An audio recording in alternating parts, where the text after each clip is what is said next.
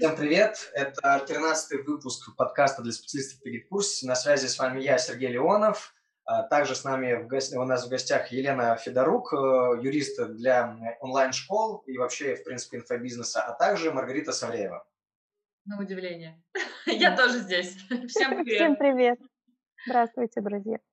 Да, сегодня мы поднимем тему юридических моментов, э, немножко затронем тему того, что касается вообще непосредственно специалистов по настройке GetCourse а, а также затронем в общих чертах э, вопросы э, для онлайн-школ в целом, то, что отчасти касается так или иначе спецов по GetCourse у, ну, обычно их это просят, ну и ответим на ваши вопросы, которые вы нам присылали.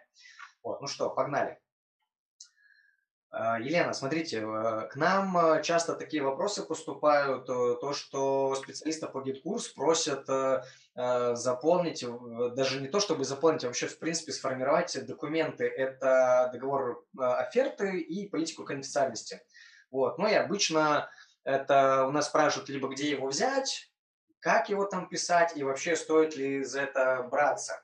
А, вот, мы всегда отговариваем. Вот э, что вы по этому поводу думаете, как тут лучше поступать-то? Я думаю, что вы идете в правильном направлении. Дело в том, что каждый бизнес уникален, и если уж говорить, что каждый должен заниматься своим делом, у нас очень часто бывает, конечно, в нашей стране, что сапоги у нас шьет пирожник, а пироги печет сапожник. Но вот здесь как раз я хочу вас предостеречь, а, потому что какой бы ни был классный шаблон, но он может не учесть очень много нюансов, и э, даже, казалось бы, документ, который универсален для многих бизнесов, например, политика обработки персональных данных, она, если оформлена неправильно, может стать причиной, причиной штрафа от Роскомнадзора а, стоимостью э, до 75 тысяч рублей, а если а, неправильно там сформулировать пункт про, например, хранение баз данных, баз персональных данных, то уже светит штраф до 18 миллионов. Поэтому не надо подставлять своих заказчиков, э, если вы не специалисты.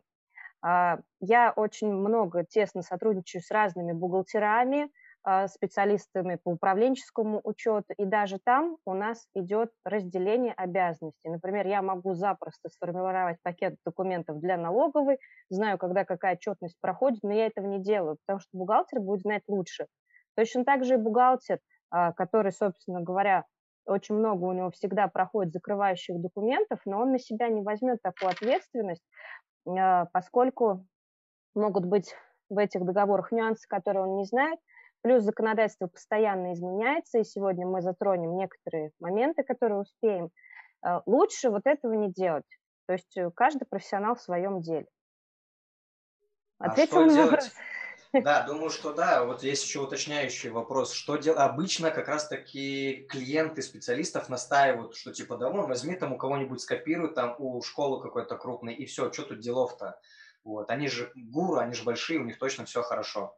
Ну, классно, да. Спешите контрольную работу у троечника, получите тройку. Спешите у отличника, получите пятерку. Но смотрите, не надо думать, что если даже крупная онлайн-школа, там все правильно. Иногда легче заплатить штраф раз в полгода а, крупному онлайн-проекту, но для новичка этот штраф может, в принципе, стоить бизнеса.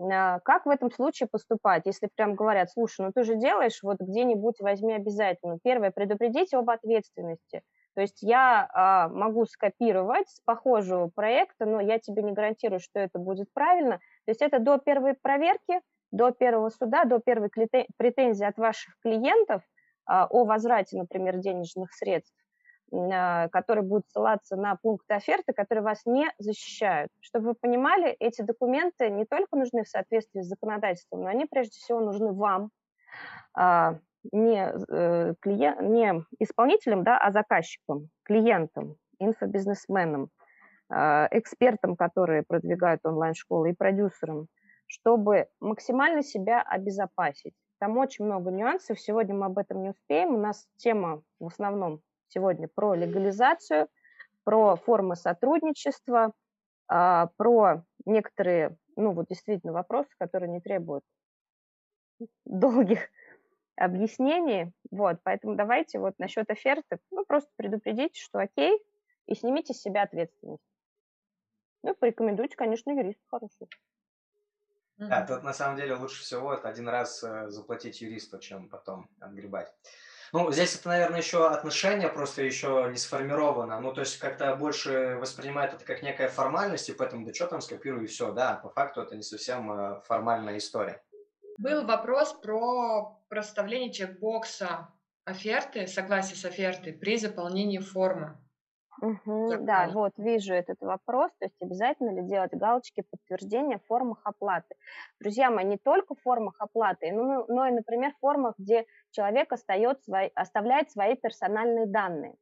А для чего это делается? Есть 160 статья Гражданского кодекса, которая говорит о том, что может быть аналогом собственноручной подписи. Так вот, если человек поставил галочку, это равносильно тому, что он физически ваши документы подписал руками. Это же очень классно.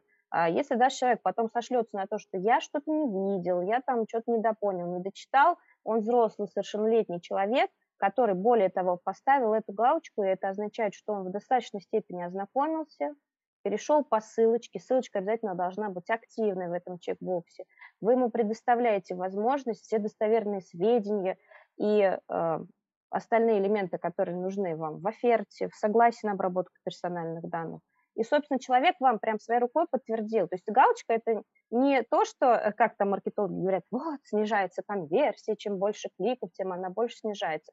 Я вас умоляю, вы идете на сайт РЖД покупать билет, к примеру.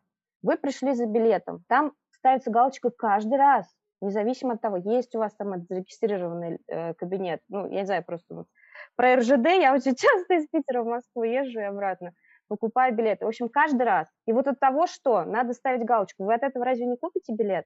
Вы пришли за конкретным делом, понимаете? Поэтому все, что угодно, э, это просто отговорки. То есть надо делать тогда сильный продукт, чтобы галочка не смутила клиентов.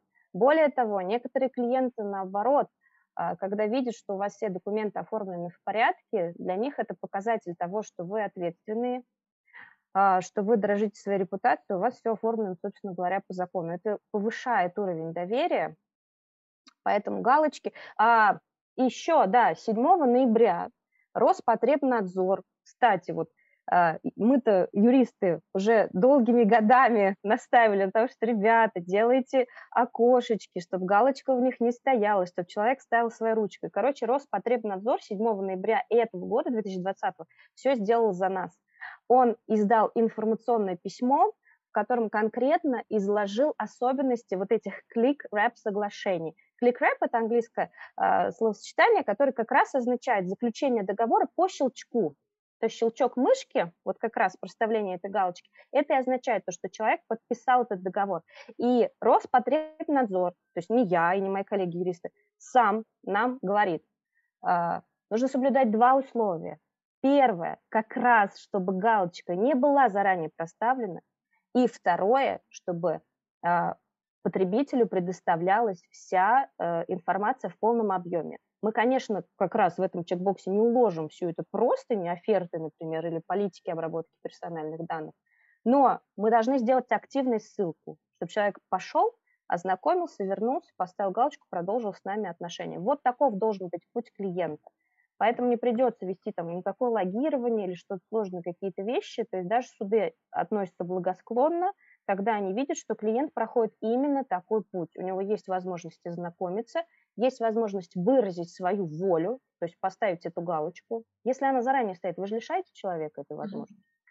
Уточнение. Давайте сделаем акцент на том, что мало того, галочка не должна быть проставлена, ее должен проставлять пользователь. И каждый раз при заполнении формы, неважно, есть у него личный кабинет у нас или нет, должна, должен быть всегда чекбокс быть, чтобы клиент проставлял вот эту вот галочку. То есть, ну, зависит, да, от, от воронки. Заказ у нас.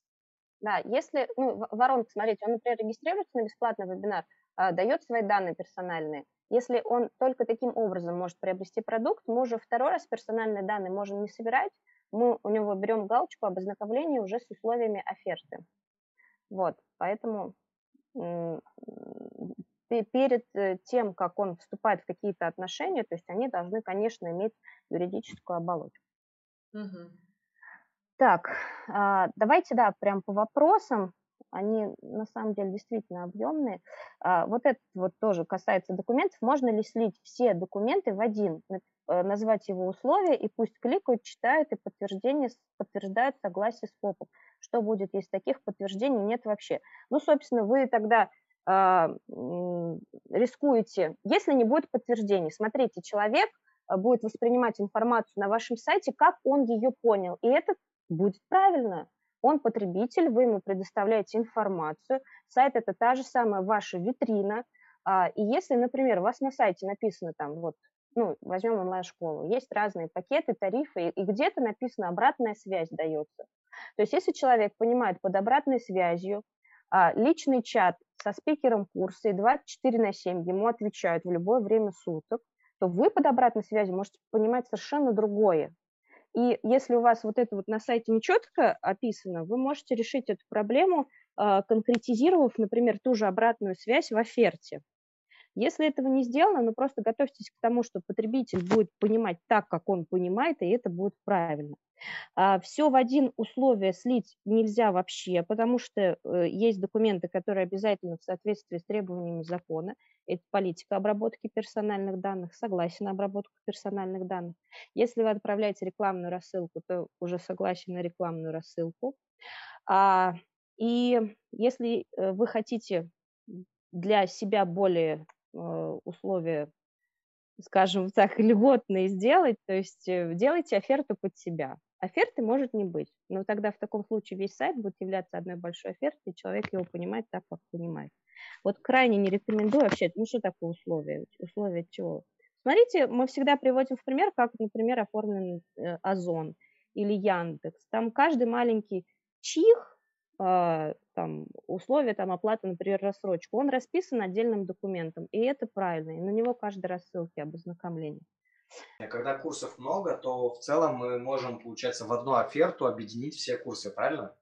Да, это, конечно, без проблем. А, для этого желательно тогда приложение сделать, а, которое, если там какие-то особенности есть, ну и развести некоторые, например, услуги, которые кратковременно предоставляются, или, например, долгие у вас курсы, а, там, флагманские. Все э, то, что связано с конкретно одним направлением, с услугами, да, или с куплей-продажей, если у нас товарный сайт, или если э, у вас курсы не обучения, а, например, э, ну, предоставление чего-то по лицензии, ну, не знаю, как видеокнига, да, можно лицензионное соглашение. То есть все очень завязано на продукте, и оформить можно, э, ну, само оформление уже, юридическая обвязка подбирается все-таки индивидуально под каждый проект. Поэтому вот в вашем случае, да, в укротителе гид-курса у вас, в принципе, можно сделать одну оферту а под все курсы, где будут э, условия общие для всех, ну и некоторые частные моменты расписаны. Угу. Еще, воп... Еще ага. вопрос, можно уточняющий? Вот э, многие школы дают же рассрочку прямо на странице оплаты заказа, есть возможность ее взять. То есть получается, и там надо тоже в идеале расписать э, эту самую рассрочку, да, правильно? Ну, то есть условия как В оферте можете в оферте прям сделать пункт про рассрочку, что вообще у вас, то есть стопроцентным платежом, но там еще пункт следующий, могут устанавливать специальные акции, чтобы человек там Ага. А, если вдруг там возврат, он вас не по полной стоимости просил, ну, тоже ссылки корреспондирующие.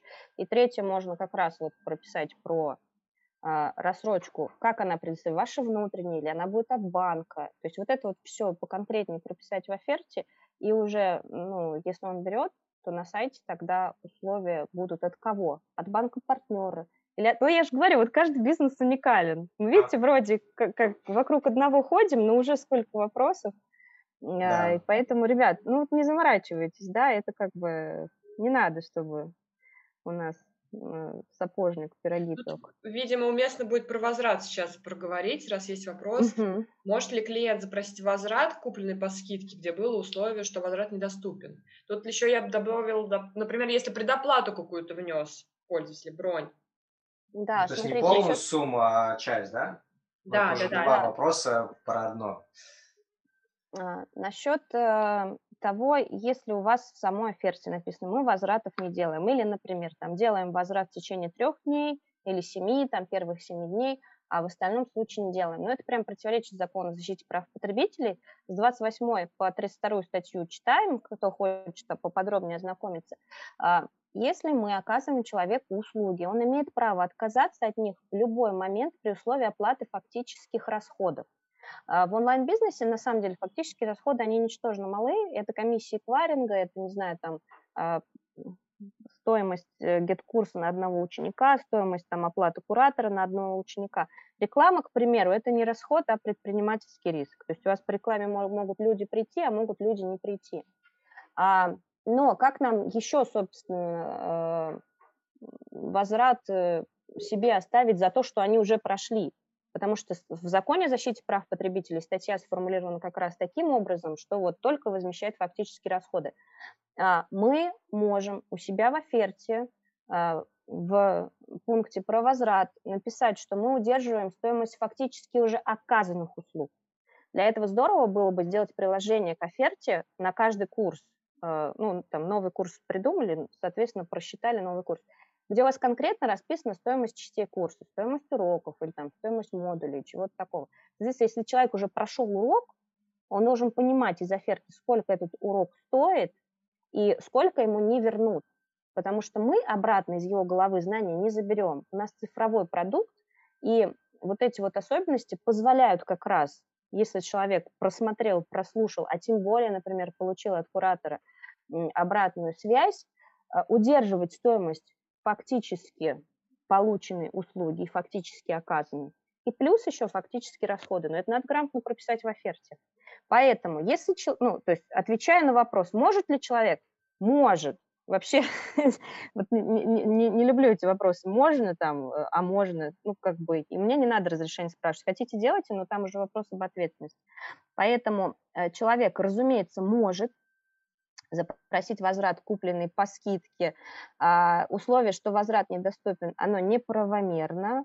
А, если только он весь курс прослушал, то, конечно, мы можем не сделать возврат. И как раз в оферте надо указать, что там несогласие с мнением или что-то такое. То есть бывает такое, что прошел курс и говорит, слушайте, на самом деле я вот все прослушал, но что-то я не согласен с вашей точкой зрения, я понял, что мне не проходит.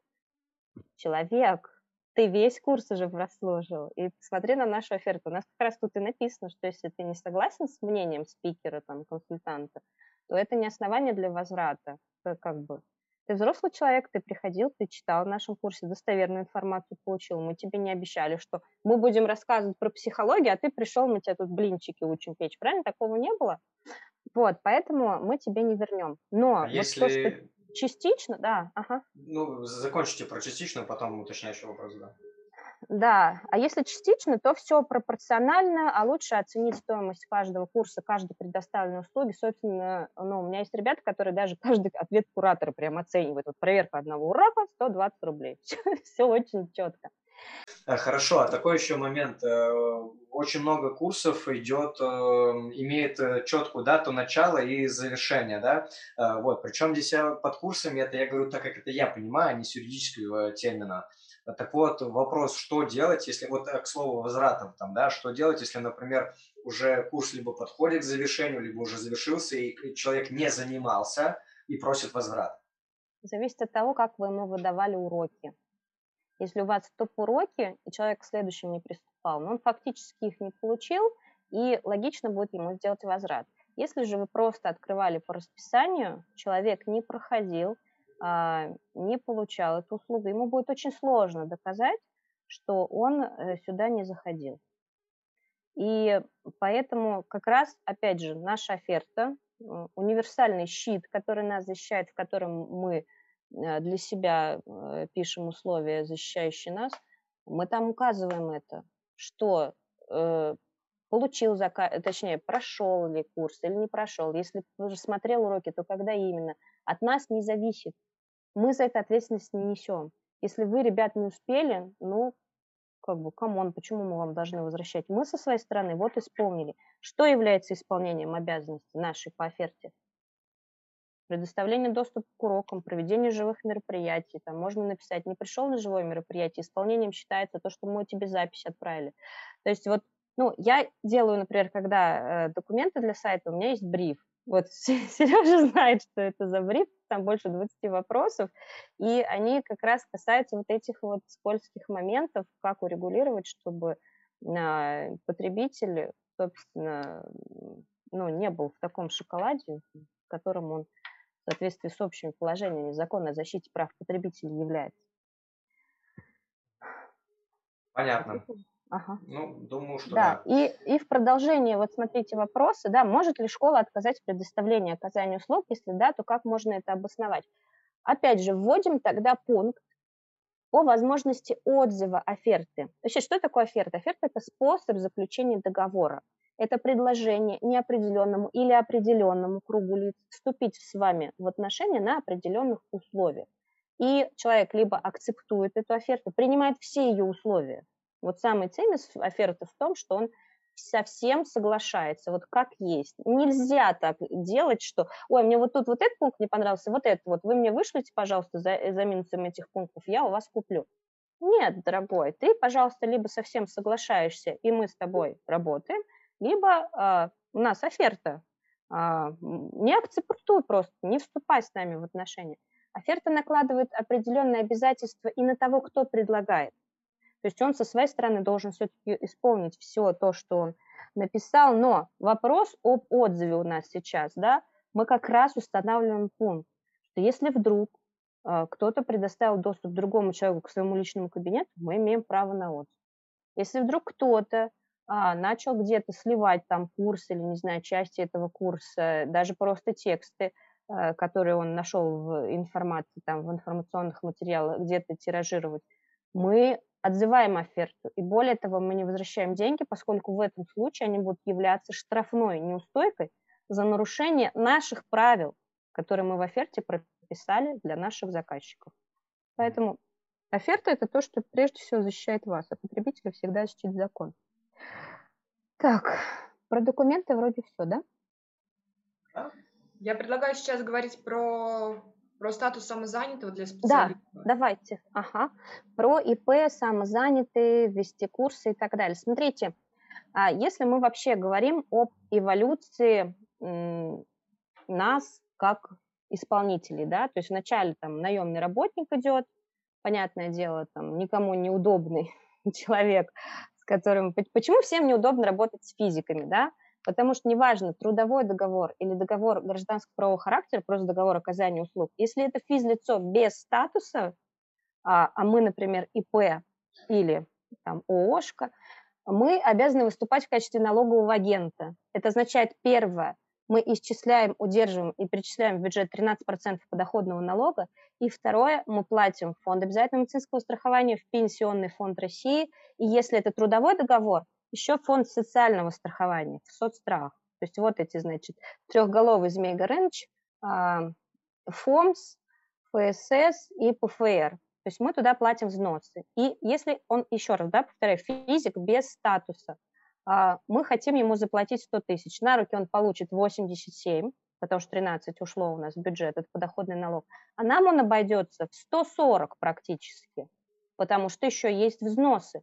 Вот почему с физиками работать невыгодно. Поэтому первый шаг, если вы пока а, не чувствуете в себе какую-то уверенность, не знаете, как у вас пойдет бизнес, не пойдет. Это касается и э, где тут у нас, кто, кто, кто может вести курсы, да, и касается подрядчиков, которые создают сайты, все что угодно делают.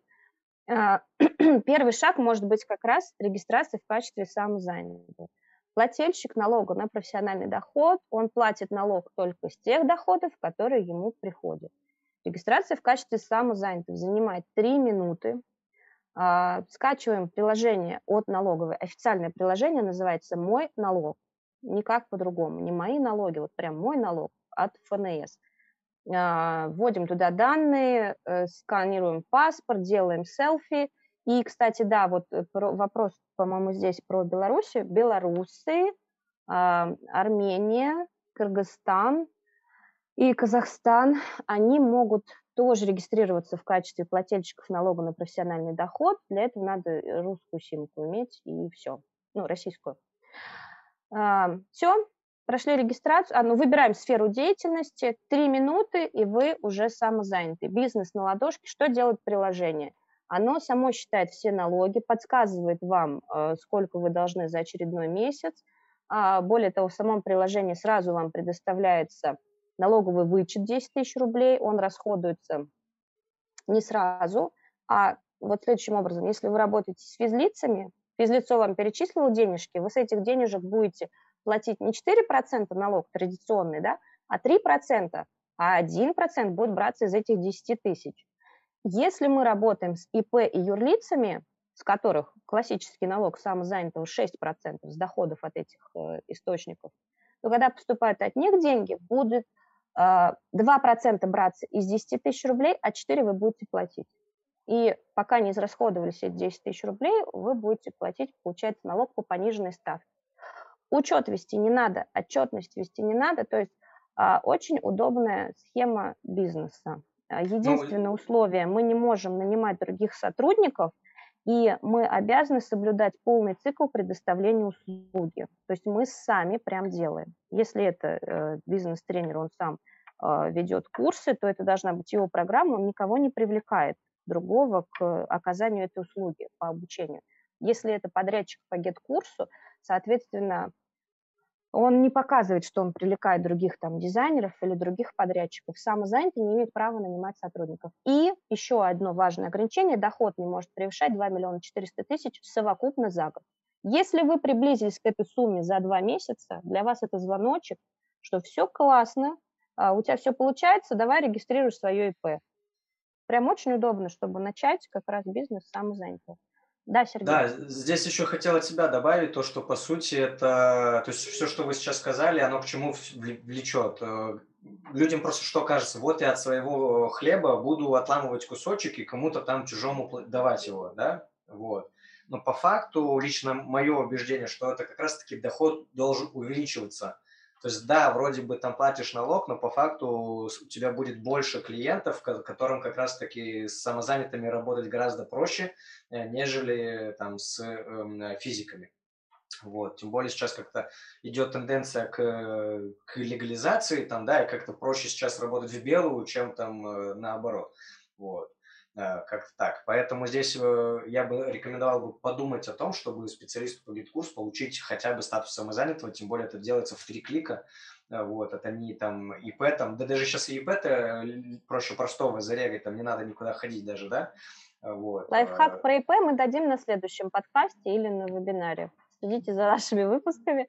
А да. А про самозанятость, про налоги, знаете, как вот я же веду бизнес-интенсивы и, например, там э, с, ре... с предпринимателями, которые на земле в фонде поддержки предпринимательства, и там, когда начинается вот это нытье, ну, редко, правда, но начинается про налоги, я говорю, поднимите руки те, у кого дети ходят в частную школу. И ни у кого не ходят дети в частную школу. То есть это те налоги, э, которые идут учителям как раз и врачам прежде всего. И еще привожу в пример э, вот Дарья Шанс, которая маркетинатор, э, там, ну, одна из продвинутых тоже онлайн, один из продвинутых онлайн-проектов, у нее муж платит 70% налога. Человек живет во Франции, занимается инвестированием в недвижку, просто, ну, вот для сравнения, когда у человека уже пошли большие деньги, он отдает 70%. То есть в России вот эти вот 6, там, 4, когда ты там впервые зарегистрировался в, э, в качестве ИП по определенным сферам, там, наука, образование, производство, то тебе еще налоговые каникулы на два года дают, ты вообще ничего не платишь, еще надзорные каникулы, тебя никто не трогает. То есть ты, главное, просто делай свой бизнес, вот пусть тебе будет хорошо, все для вас. Поэтому, ну, у нас налоги, да, это детский сад по сравнению с тем, что в Европе, а в Германии вот эти вот 37. Ну, там, там прогрессивная шкала, там у них есть пять коридоров, там, если ты там замужем, не, ну, женат, не женат, дети есть, нет, недвижимость есть, нет. И в зависимости от этого, то есть начиная от 30, начиная, ребят, от 37% ты платишь налоги, нормально, да? Поэтому радуйтесь, мы, мы живем в самой прекрасной стране на свете. Да, а говорят, что мы в плохой стране живем, оказывается, у нас вот такие плюшки-то есть, оказывается. Есть за что ценить свою родину. Ну, тут это, знаешь, это, мне кажется, что немножко с восприятием эта история идет, да, то, что мы привыкли не платить, вот, и когда что-то там кому-то надо платить, то все обрывается, хотя на самом деле э, экономишь не 4 или 6 процентов, или даже там 13 процентов, а ты теряешь гораздо больше, но если пересчитать все, если убрать этот эмоциональный фон, вот, то получается, что по да. факту теряешь гораздо больше. А еще можно же в сам договор запилить вот вопрос, да, налоги, кто платит, заказчик или подрядчик. То есть, конечно, это налог ваш. А, но первое, вы можете, в принципе, просто повысить цену. Или второе, вы можете присмотреть, предусмотреть в договоре, что помимо вознаграждения вам, как исполнителю, а, выплачивает вам заказчик еще а, дополнительные компенсационные выплаты, на, э, которые пойдут на уплату вами налога. То есть вообще договор как подорожник, ребята, это наше все. А вот эта вот э, компенсационная история, она не учитывается налогом? Ну, точнее, на нее налог э, идет же? Ну так перечисляет вам еще а, дополнительная компенсация, э, она войдет в общий ваш доход, вы уплатите, налог получается не с вознаграждения, а с вознаграждения плюс вот эта вот сумма. Это знаете еще как есть? Когда у нас договор, там, продюсер плюс эксперт, они делят 50 на 50. Они говорят, вот, у нас двойное налогообложение. То есть вот мне дает 50%, а я же еще своих там 6% плачу. Тогда получается, вот, ну, если математически брать, то надо платить не 50, а, например, 51,5.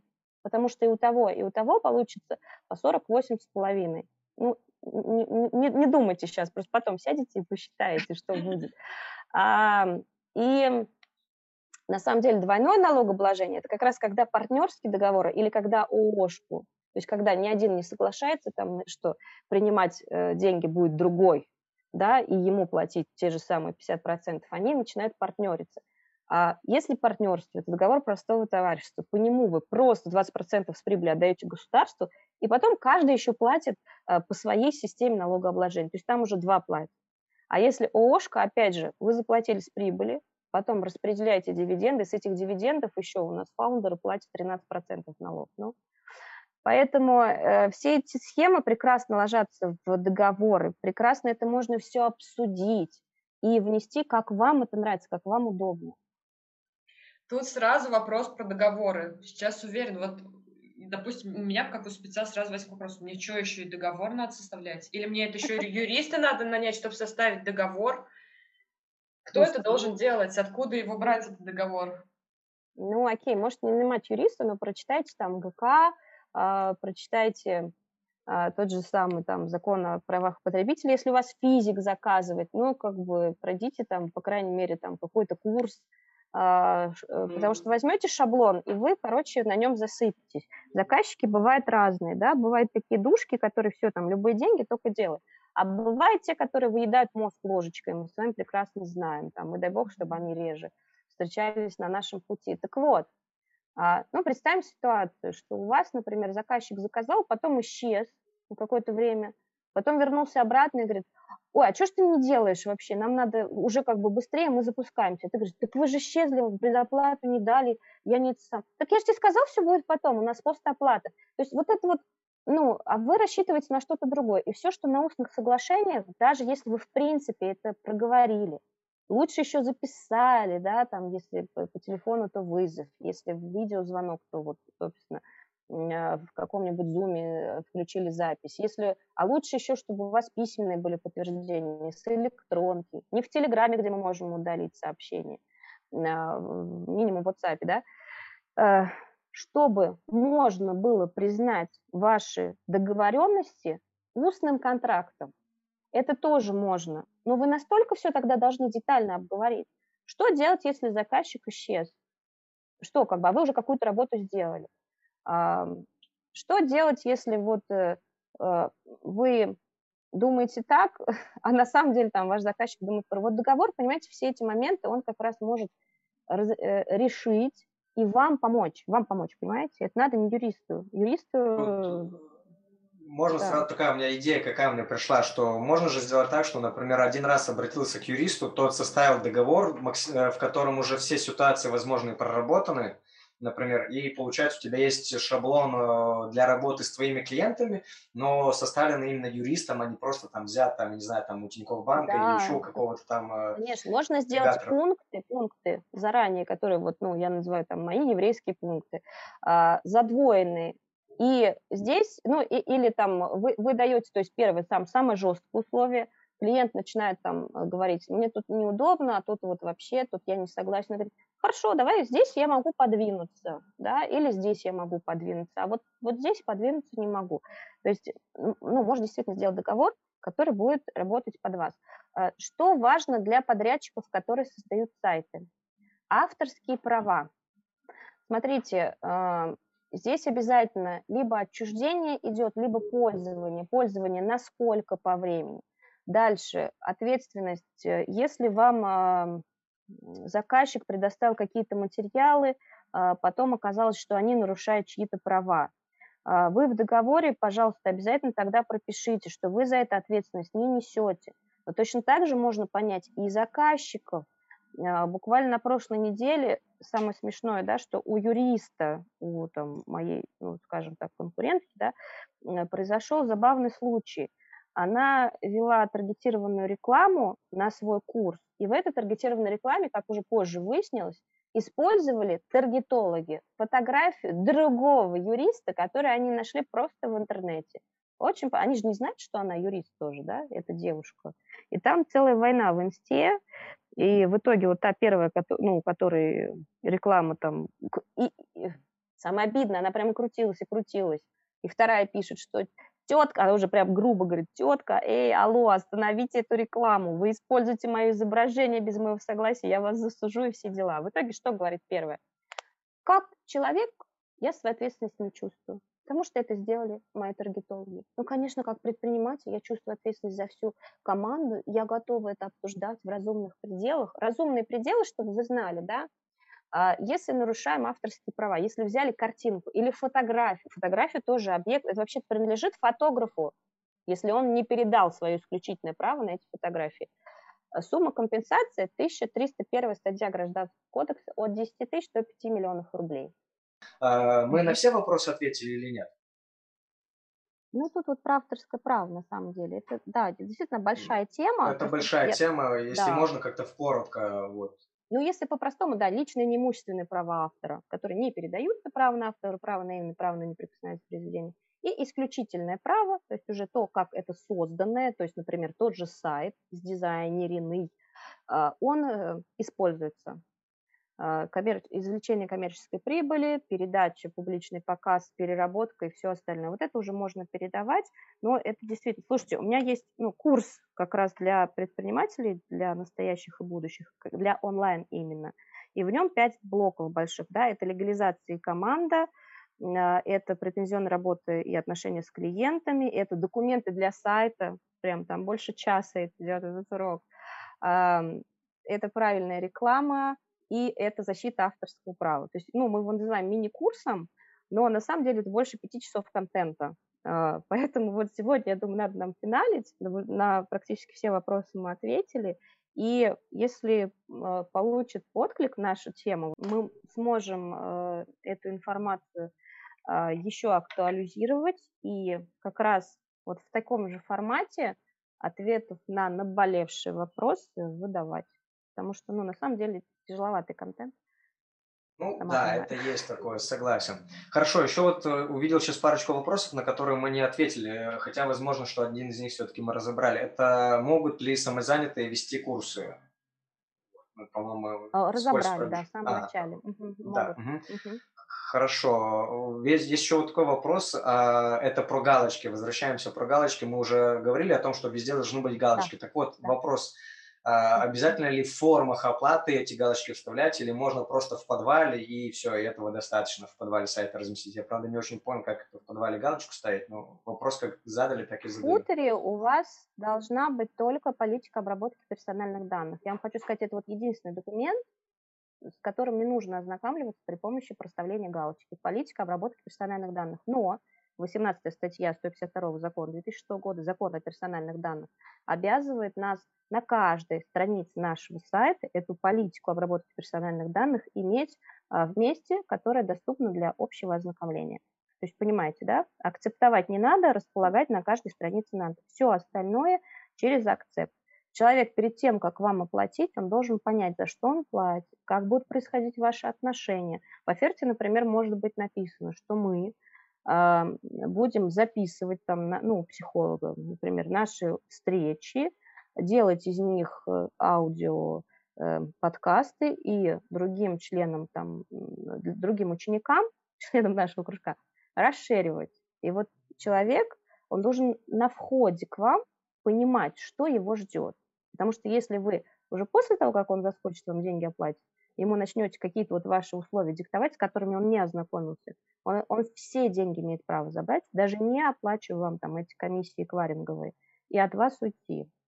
То есть исполняем требования закона о защите прав потребителя. А за обман потребителя, здрасте, ответственность, да, мы все-таки предприниматели, мы знакомим со всеми условиями нашего договора, это обязательно. Поэтому перед оплатой галочка об ознакомлении с офертой оплатили.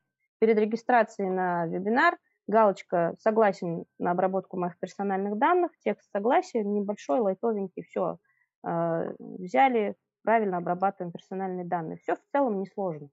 Еще вопрос. Э, видел такую штуку э, часто, что вводные уроки вставляют там что-то вроде договора оферты, когда там прям вот прописывают, что, как, куда, почему, чуть ли там даже паспортные данные там не просятся, там, да, то есть это что-то вроде такое, некое подобие договора оферты, только еще внутри курса самого. Есть ли вообще в этом смысл делать и правильно ли это? Насчет персональных данных сразу скажу, принцип неизбыточности персональных данных у нас действует. А, это означает, что нужно собирать только те данные, которые вам действительно нужны для взаимодействия с учениками. Паспорт здесь точно не нужен. Но знаете, для чего иногда может делаться? И ну, нам это очень хорошо помогало. А, не саму оферту, а, например, эм, еще раз обратить внимание на какие-то пункты оферты, чтобы человек еще раз просто с ними ознакомился, поставил галочку. Пример, да, вот где оно действительно помогло. Школа похудейка, продукт дешевый, то есть и так дешевый, но столкнулись с тем, что своим соседкам, не знаю, сестрам, подружкам, э, то есть вот этот шпагат там за 990 рублей, он еще там 30 человек его просматривали, ну или там даже есть за 390 рублей у них курсы. Но чтобы этого не было, э, ну, оферта, конечно, все знакомились с офертой, то есть не дрено было. Что сделали? Как раз в первый урок еще раз выдержки из этой оферты дернули, что, девочки, там, если вы предоставляете доступ к своему кабинету, то за это следует вот такой штраф. Если вы э, сливаете наш курс куда-то, то за это следует такой штраф. Пожалуйста, будьте добры, э, мы просим вас еще раз подтвердить то, что, ребят, у них выручка выросла, понимаете? Вот от такого простого действия. То есть в качестве некого рецепта, который помогает в определенных ситуациях, я допускаю то, что да, действительно, мы на первом уроке можем и не на первом, там где-то, где особо нам это нужно, э, как бы усилить внимание, но сама оферта должна на входе быть предоставлена для ознакомления. Это, это не в замену, это не в замену, но тем не менее, все-таки, когда вот уже курс начинается, и, только, и тогда еще там запрашивается. Вот по поводу паспортов, здесь это э, для чего это делается? Для того, чтобы как раз-таки минимизировать э, складчины. Вот, тут как бы вопрос, правомерно вообще это или нет. А, вот. Э, ну и как это эффективно, неэффективно, вот это мне не очень понятно. А, у нас паспорта обычно требует бухгалтерия, когда возвраты идут. Им mm нужна информация для того, чтобы идентифицировать личность. И в данном случае у нас в оферту зашиты пункты о том, что а, человек, когда пишет заявление о возврат, он обязательно приписывает «соглашаюсь предоставлением своих персональных данных. Вот здесь их гораздо больше, чем на входе. Для того, чтобы вам выдать доступ к курсу ну, ученику, вам надо просто электронную почту, имя, ну, может быть, номер телефона. Этого достаточно. Если собираете в избытке эти данные, ну, это уже можно от Роскомнадзора немножечко огрести.